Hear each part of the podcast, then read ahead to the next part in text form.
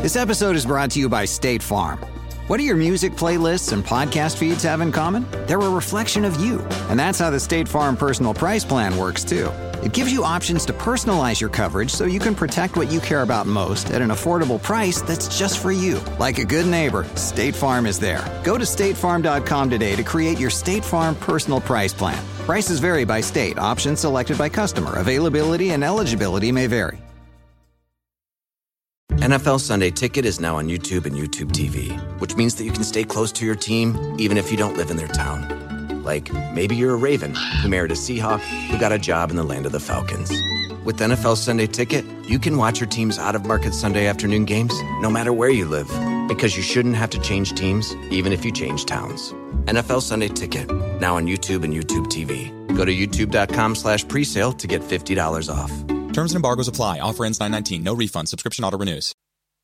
A few years back, I shared a press box with a grumpy cricket writer who's also a historian on our game, and he was complaining about Bangladesh having test status.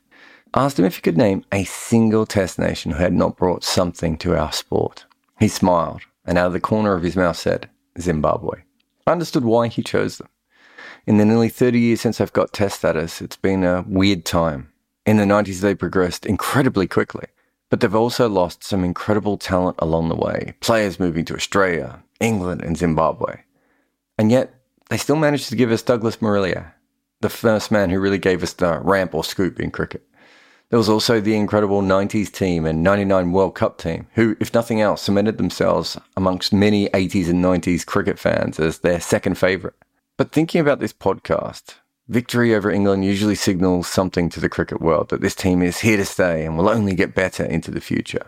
South Africa in 1906, the West Indies in 1929, Pakistan in 1954, and India's win in 1971 are sort of classic examples of teams announcing to the world that they are here. And with Zimbabwe, in the aftermath of this victory, it looked like for a little time this would be the case. However, like any discussion about Zimbabwean cricket, this match only tells you part of the story. The story that we're telling is about an upset of incredible international cricket significance which propelled Zimbabwe to test status, cricket legitimacy, and I suppose international recognition. It's also about the tiny Lavington Sports Oval in Albury, which, due to a mix of regional enthusiasm from authorities and relaxed venue standards, somehow got a World Cup match. And it's about a large chicken farmer who made the England top order look like schoolboys and a traffic cop turned captain who, after a brief hockey career, became an incredible leader for his country. But more than all that, it's about a cricket nation defined by its own politics, administrative turmoil, and hardship. They've had success and results, but it's more than that when you talk about Zimbabwe cricket. And while this story is about cricket and triumphing over adversity, for many of the teams that we've talked about here, when we talk about their journey, cricket has gone with them or sometimes even led the way as they're going from strength to strength as a nation. In this case, that has not happened with Zimbabwe on or off the field. This is a story about triumph in Zimbabwe cricket. But unlike most of the teams in this podcast, it's hard to tell how far they've come since because of everything else that's happened to them. You can argue they've already added a lot to cricket, but you could also say they've got a lot left to do.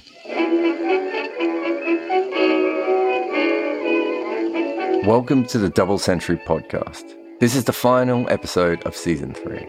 And this season has been all about beating England, that first time when you announce yourself in world cricket. And this week is Zimbabwe's turn.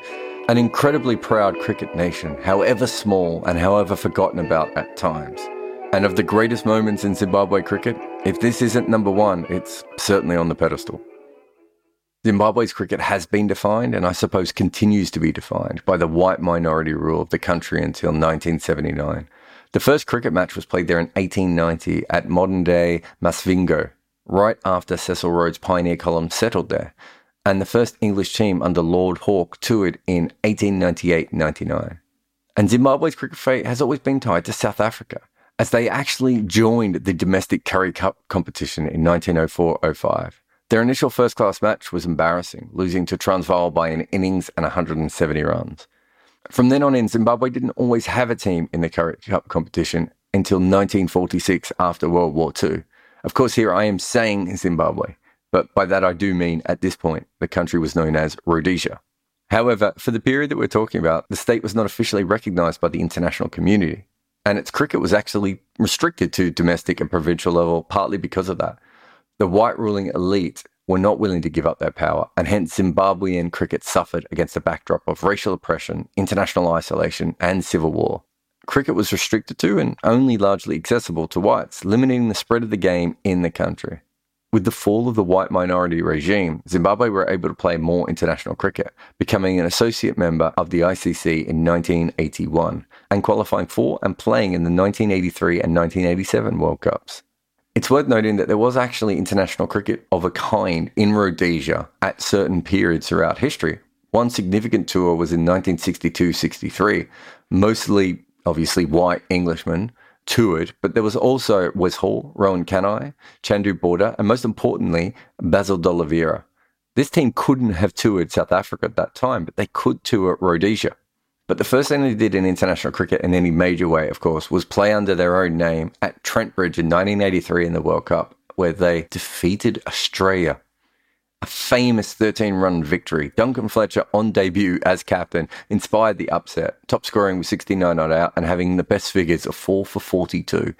It prompted a boom within the local game. Cricketers went into townships to teach the sport well beyond the wealthy white base. Sponsors constructed concrete pitches for schools, and cricket scholarships were created to send young players to the privileged schools that had created the cricketers in the first place. That wasn't the only amazing game that Zimbabwe played in the 1983 World Cup. At Tunbridge Wells, they famously reduced India from 9 for 4, 17 for 5, 78 for 7, and 140 for 8 before someone called Kapil Dev, who you may have heard of, played one of the greatest ODI innings of all time. Zimbabwe could have won that match otherwise. Unfortunately, there's no footage of the game, but a young Andy Zaltzman was there in the crowd, and if you ever bump into him, he will take you through every one of Kapil Dev's runs. At the 1987 World Cup in Hyderabad, Dave Houghton played one of the greatest innings of the tournament. It was a bit like Kapil Dev's, a lone hand, and no bowler could dominate him that day. But sadly, he couldn't do it alone, and Martin Crowe took an absolute stunner to get rid of him, and Zimbabwe lost to New Zealand by three runs. It was clear from these three World Cup games that they played that they actually weren't that far away already. And so by the time they got to the 1992 World Cup, they were on their way, but they were still very much an amateur team. The only way Zimbabwe's cricket board could actually make money at that stage was qualifying for World Cups, which in itself was an expense only achieved through obviously significant fundraising. The squad had cricket talent, and many would go on to have great careers in the game. But at that stage, they also had other jobs to sustain them in a way that quite a few other cricket nations had already moved well beyond. In 1983, just to get to the tournament, they organised raffles, sold cakes, and even sold belongings to fund themselves for that tournament. Some of them worked as bouncers in casinos beforehand. In the 1980s, the only full time employee of the cricket board was Dave Houghton, their star batter who would go on to become their captain after Fletcher and John Traicos. Houghton came from a poor family in Bulawayo, and he chose policing over sport as a way to feed his family. However, due to police governance policy changes following the majority black ascent to power, that actually changed his promotional chances within the police force. And as a natural athlete, he had many choices within sport. His friend and schoolmate, Nick Price, chose golf. For those who don't know, Nick Price is the uncle of Zimbabwean spinner Ray Price. Years later, Houghton would joke about he knew he chose the right sport when years later, when he was out on the field for a hot day, not getting paid much money, he would look overhead at Nick Price's personal jet flying above. But before he chose cricket, Dave Houghton actually chose hockey. He became Zimbabwe's goalkeeper for a number of years, and the 1984 Pakistan hockey captain even said that he was the best goalkeeper he had faced. But he continued to play cricket and he became a very good batter and a handy stand in wicketkeeper for the nation's team. He was thought to be a very smart player. The 1992 team also had some other interesting players who would go on to be important for Zimbabwe cricket. Ali Shah was the first player outside the white community to represent the country. Andy Waller was a future Zimbabwean coach who excelled as a batter and was a brilliant fielder. And there was also a wicket-keeping opening batter who made his debut earlier in the tournament named Andy Flower. The match against England was the final pool match of the 1992 World Cup. That one was hosted by Australia and New Zealand. The tournament is most famous for being the first true modern one day international event. All the teams had coloured clothing, there were white balls, black side screens. It was a different thing. Those shirts are still incredibly popular with older cricket fans, so much so that you may remember England used a replica version in the 2019 World Cup. It was also the first World Cup at that point where every team played each other in the group stage. And like many final round group matches in major competitions, this meant that by the time they got to the last match, it didn't mean as much. England had won five of their first seven games and they'd coasted to the semi finals. They were among the favourites to win the tournament, led by Ian Botham, Graham Gooch, and Alex Stewart. While Zimbabwe had lost their first seven matches and they were bottom of the table. In fact, they had lost their last 18 ODIs. This wasn't for a lack of effort. At Pukekura Park in New Zealand, which is one of the most beautiful cricket grounds you will ever see, there was a century from Andy Flower against Sri Lanka, which for a long time looked like was going to get them over the line. Sri Lanka's chase of 313 was at that point a world record. Zimbabwe also fell around 50 runs short to eventual champions Pakistan, and they should have beaten India in Hamilton. The match was reduced to 32 overs. India got 203 for 7. Zimbabwe were cruising at 100 for 1 in 19.1 overs. They needed 104 runs in 77 balls with 9 wickets in hand. And then it rained, and the bizarre rain rule of that tournament meant that the pass score was 159. So coming into this last game, they were desperate for a win, and I think it's probably fair to say England were not as desperate. And the game was also played in a very random place, in not one of Australia's major cities, but the rural town of Albury. The Oval there has been a host to many prestigious sporting events like the Ovens and Murray Australian Football League, the 1994 New South Wales Rugby League pre-season competition, and it is the home ground of the Lavington Panthers. The Border Mail, which is a local newspaper, recently stated excitedly that the Oval would be hosting a major event of the Under 15 Australian Football Championships in 2022. It gives you an idea of what sort of a stadium this is. Well, stadium is the wrong word.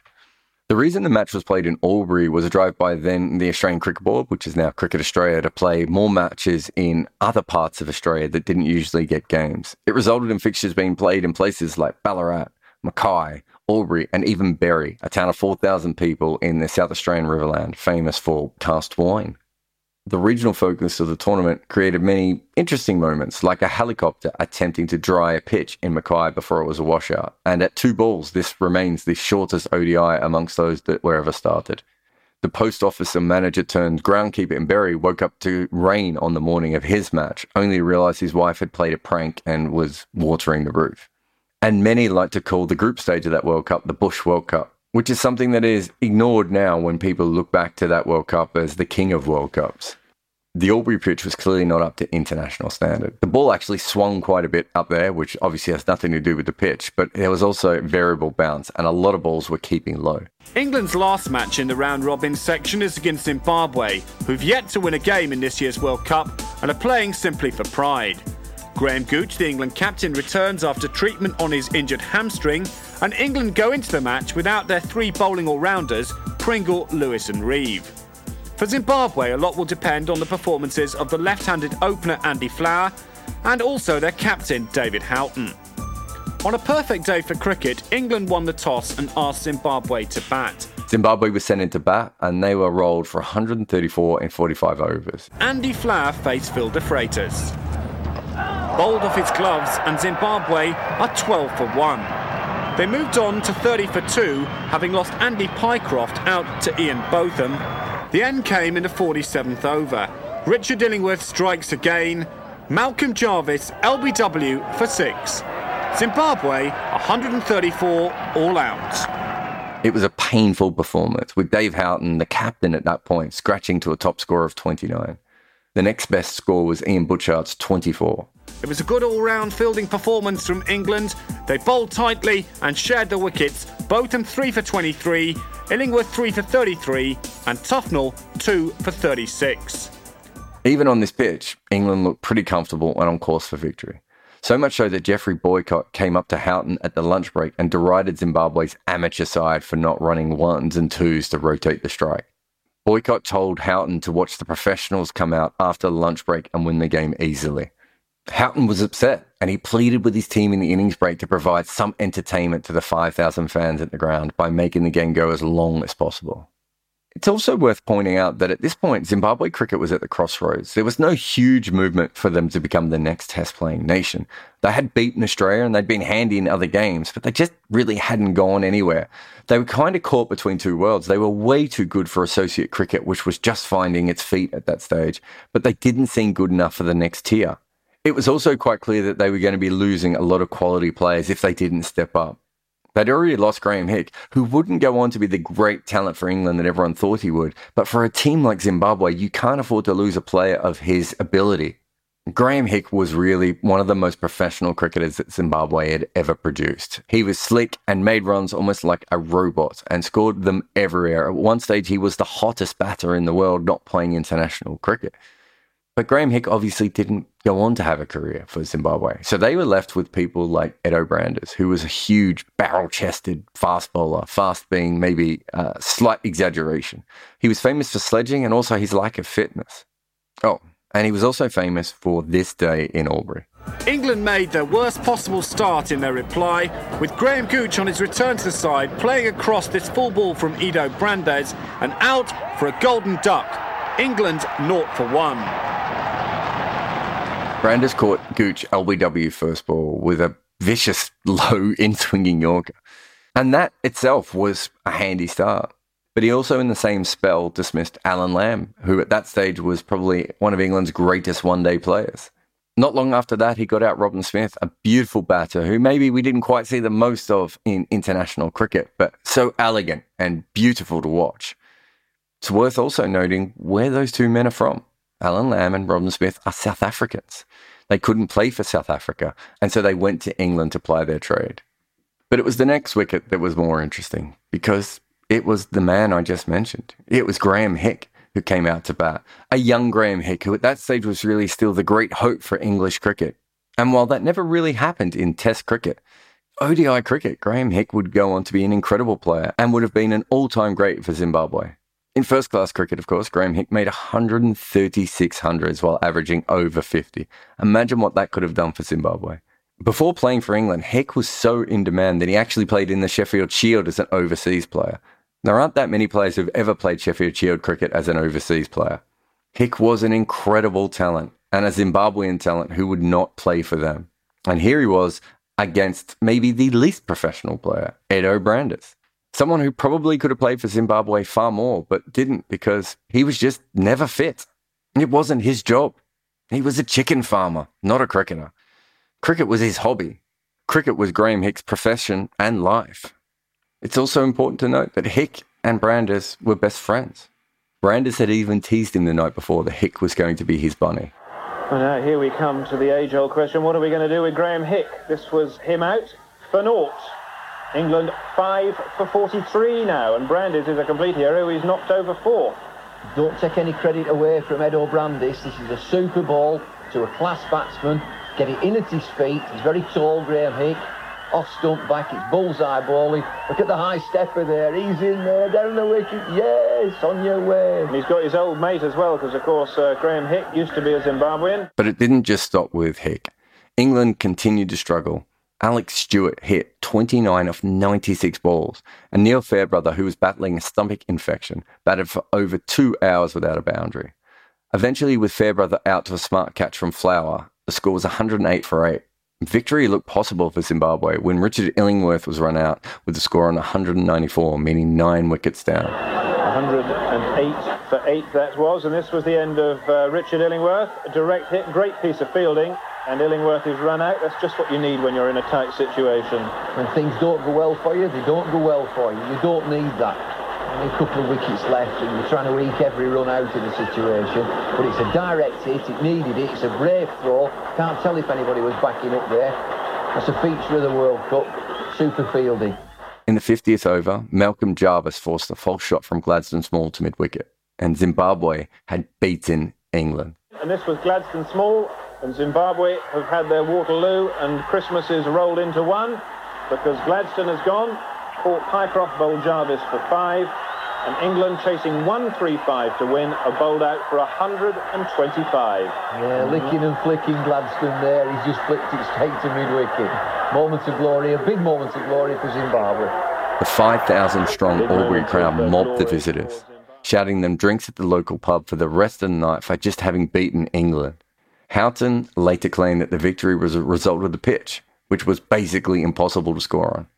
But both teams had played on that surface, and Zimbabwe had come out on top. Perhaps they were more used to pitches like that than England were. But does that matter? They won. But it wasn't just about Flower, Houghton, and Brandes. There were other heroes of this game, like John Traicos, who was born in Egypt of Greek descent, had a remarkable cricket career where he played for both South Africa and Zimbabwe. He also lives now in Australia. He's a true international man of cricket, I suppose. He played for South African cricket in 1970. And after South Africa was suspended from international cricket, he played for Rhodesia in the Currie Cup until Zimbabwe were given associate member status in 1981. In the famous victory over Australia, he took none for 24, completely stifling the resistance from the Australian middle order. In this match, he bowled a suffocating 10 overs for 16 runs, allowing the rest of the Zimbabwean bowlers to attack. Just think about what I just told you. Try and work out the dates here. He made his debut for South Africa in 1970. He helped Zimbabwe beat England in 1992. And he would continue to play. In fact, he would take five wickets in Zimbabwe's debut test. So, what happened because of this victory? Well, Zimbabwe were granted test status later that year and they played their first test match against India in Harare in October. They remained with Australia as the only team not to lose their debut match. But their early performances were consistently weak, winning only one of their first 30 test matches. However, as the 90s went on, led by players like the Flower brothers, Andy and Grant, Heath Streak their all rounder captain who tried very hard. Getting into the late 90s, they started to have a bit of a golden era, at least by their standards. They came fifth at the 1999 World Cup, drew a test series against England, and beat every other established cricket nation except for Australia, although they'd already beaten them once. However, their success was still marred by racial controversy. Robert Mugabe, the Prime Minister President and I suppose dictator of Zimbabwe, was an avid cricket fan. In fact, he once said this Cricket civilizes people and creates good gentlemen. I want everyone to play cricket in Zimbabwe. I want ours to be a nation of gentlemen. This was a problem for Zimbabwe cricket because out of the 57 players that represented Zimbabwe in ODIs from 1983 to 1999, only nine were non white. This was a cricket team that galvanised the country and were lauded as heroes from townships to cities, but they didn't represent the nation they played for. But under Mugabe's reign, there were more problems than just the cricket team. The country really started to fracture. And in the 2003 World Cup, Henry Olonga and Andy Flower decided to make a stand on the field. We now know it as the Black Armband protest. The two players, although Grant Flower was also originally part of this, were going to wear the black armbands to mourn the death of democracy in Zimbabwe. As a result of the protest, both men had to leave Zimbabwe. This is part of the statement they released. In all the circumstances, we have decided that we'll each wear a black armband for the duration of the World Cup. In doing so, we are mourning the death of democracy in our beloved Zimbabwe. In doing so, we are making a silent plea to those responsible to stop the abuse of human rights in Zimbabwe. In doing so, we pray that our small action may help to restore sanity and dignity to our nation. In that match, Flower scored 39 and Olonga took none for eight from three overs. Zimbabwe won the rain affected match, but neither of the men ever played for Zimbabwe again.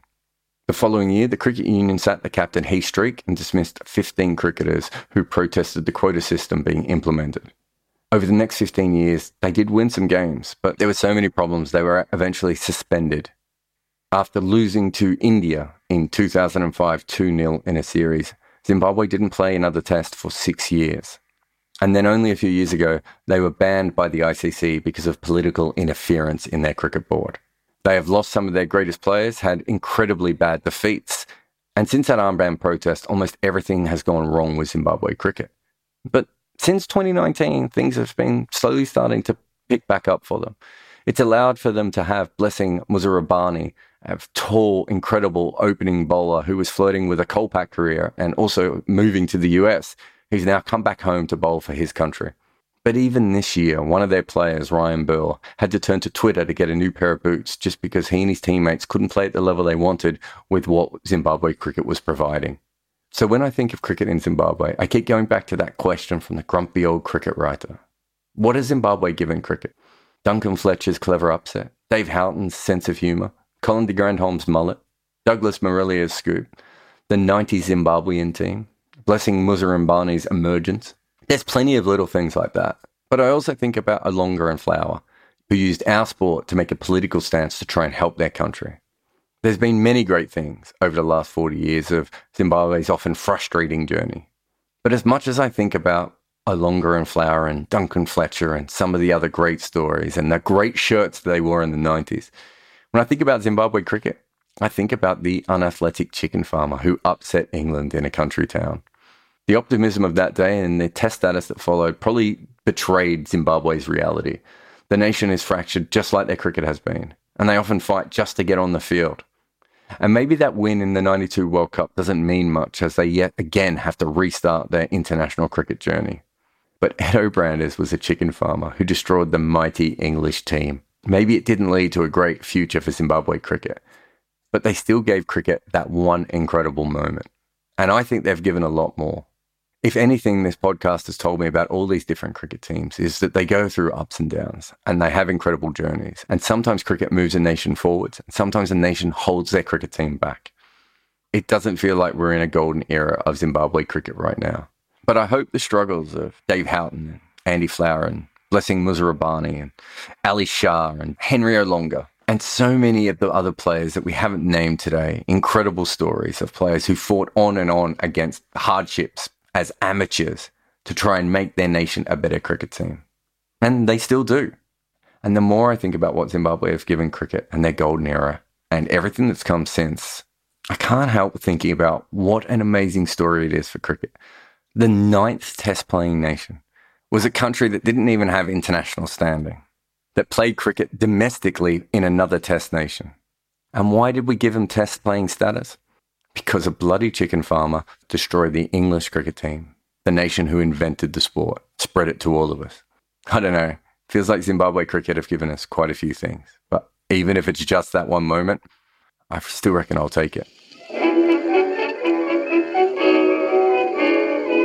That's the end of season three. There will be a season four. There will probably be many more seasons. But I'd just like to thank everyone who worked on this series. Nick McCorriston is our producer and has done a wonderful job with this series, as he does with kind of everything he works on. Abhishek Mukherjee is the cricket historian that I go to for the fact checking of these episodes. I would say he's the best living cricket historian and someone who I am proud to work alongside. Max Wiggins was the researcher on this series and did a great job with research until I broke my arm and he had to step up and help with co writing the last couple of episodes. So he co wrote the West Indies episode and the Zimbabwe episode. Considering it's one of his first real efforts at major publications, I thought he did brilliantly in both of those episodes. I am Jarrod Kimber. You can follow me anywhere. I just put my name into Google and do this. I do this podcast because I really love the stories of cricket and I think that they should continue to be told. This podcast is made possible by the people at Patreon. We wouldn't have been able to afford to get everyone involved if it wasn't for that. We're trying to make it as professional as possible, but we do need your help. So if you've liked Double Century seasons one, two, and three, or just season three, wherever you've started, please go over to Patreon and support us. The more Patreon supporters we get, the quicker that we'll be able to go into season four, and the quicker we'll be able to go into season five. And if you do like this podcast, please share it with everyone that you can on all your social medias. We understand that this is not the sort of podcast that everyone talks about, but we also know that the people who listen to it and like it are huge fans of it, and we'd like to find more of those people out there. For this particular series, I'd also like to thank the players from Ireland, Netherlands, and Scotland for coming on the podcast. See you for season four. Double Century is my podcast about the history of the game, but I have another podcast called Red Inker, which is on the current game. Come over and hear us talking about when Faf du Plessis is topless or why T20 cricket is broken. Red Inker can be found where you listen to your podcasts. Sports Social Podcast Network.